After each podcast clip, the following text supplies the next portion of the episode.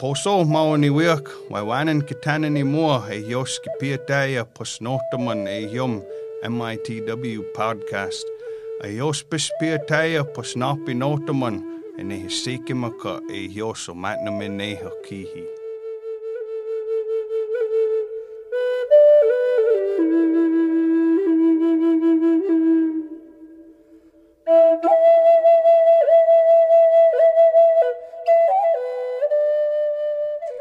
Welcome to the Menominee Indian Tribe of Wisconsin podcast. I'm your host, Sheena Wapus. On this episode, we are joined by Vaughn Bowles, Public Information Officer for the Menominee Indian Tribe of Wisconsin. Welcome, Vaughn. Hello.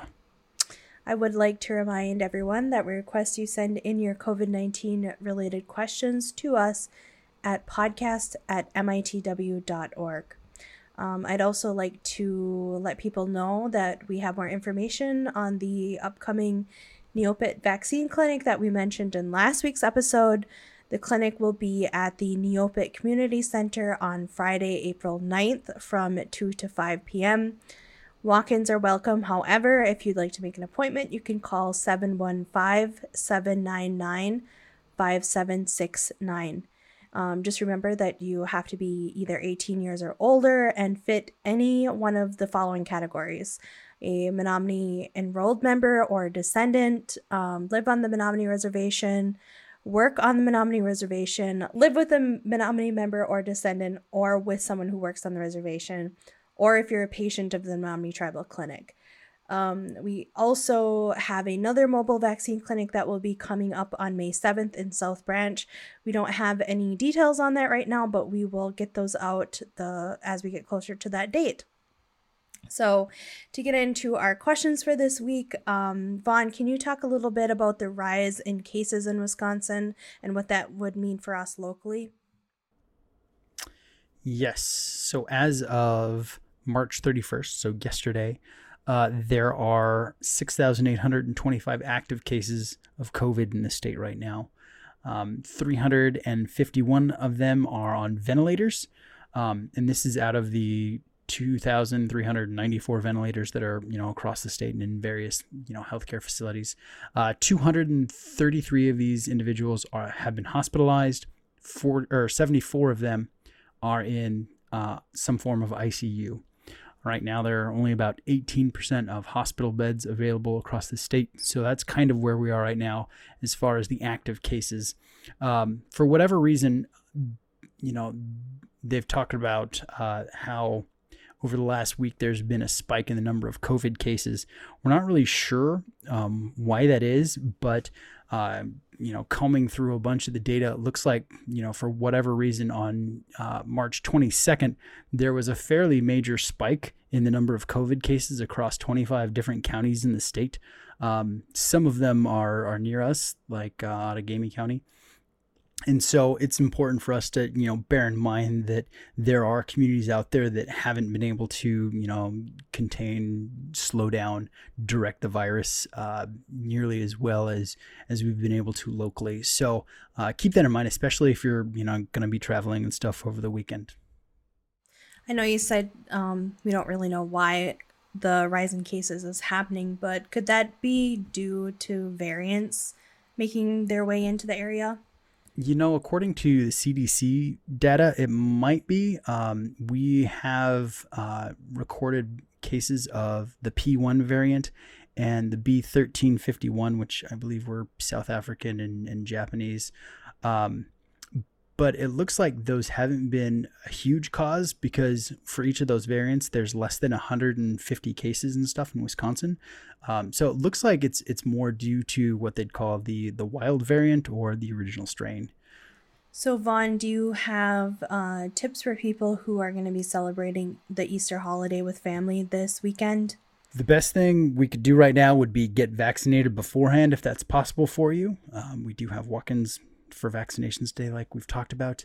Um, keep celebrations small, you know, under 10 people if possible. Only celebrate with one other household. Um, if you're going to be, you know, eating together, ideally don't share food. Have things that are single servings, like we've talked about. Uh, use disposable dishes. Wash your hands really frequently.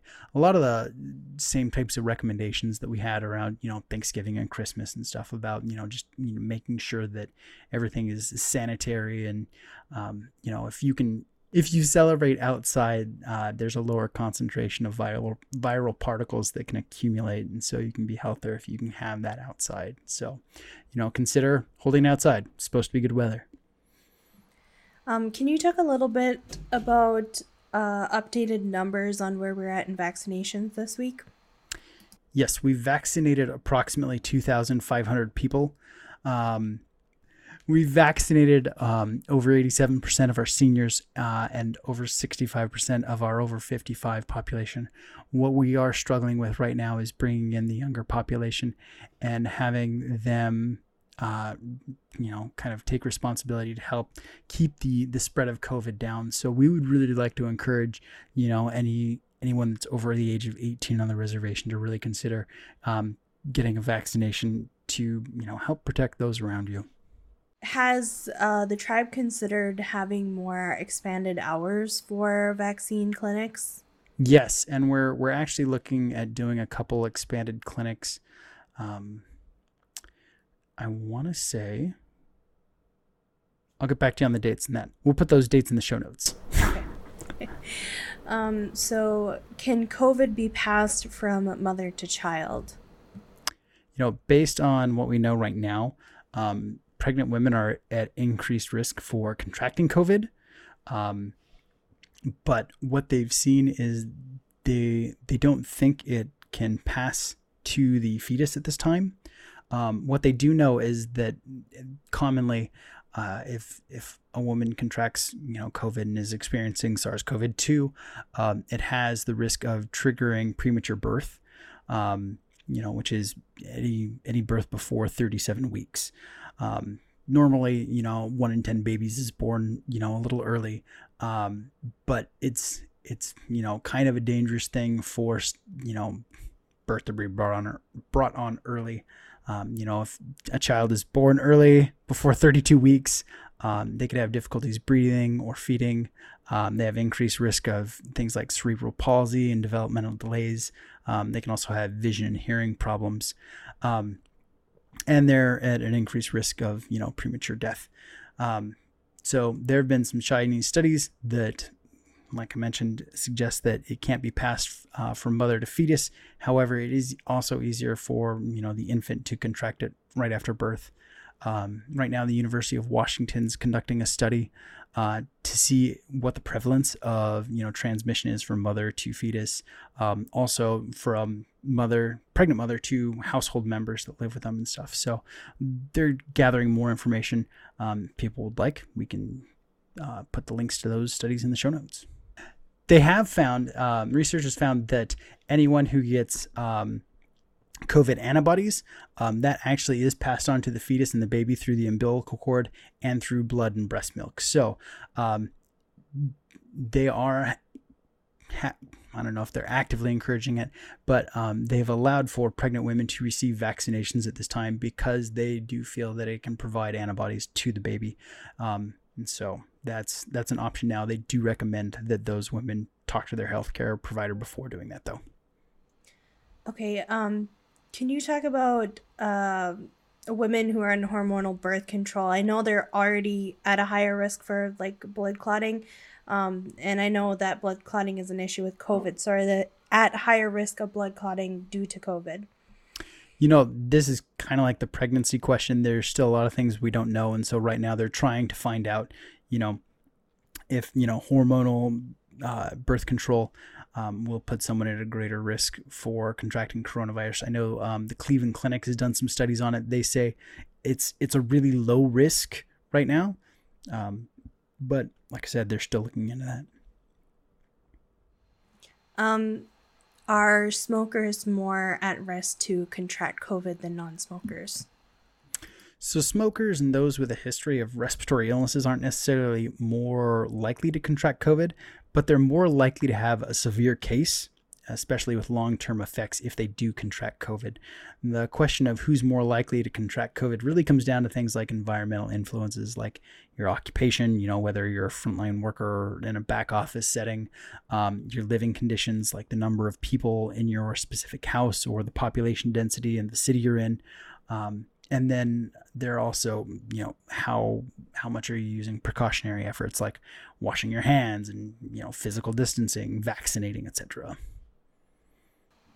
i kind of thought that that would be a possibility due to when you're smoking you know you kind of have close contact with your mouth. Oh yeah. Yeah, the, yeah. that is a good point of cross contamination i didn't think that. Um will getting the vaccine cause someone to test positive on a COVID 19 test? It shouldn't because you're not actually um, breaking down any of the virus. You don't have it in your system. So those markers that are used in this test shouldn't pick that up. Did you have any final advice for people for the weekend? You know, uh, enjoy the holiday celebrations. Um, please get vaccinated. Stay safe. Stay healthy. Wash your hands. Don't kiss strangers. And uh, have a good weekend. Waiwanan for listening to the Menominee Indian Tribe of Wisconsin podcast. You can find us on Apple Podcasts, Spotify, and Stitcher. You can also listen to the podcast on menominee-nsn.gov under the Community tab. Keep up to date by following us on Facebook at MITW Podcasts. We do weekly updates with Vaughn and welcome any community questions you have regarding COVID 19. Please send them to us via email at podcast at mitw.org.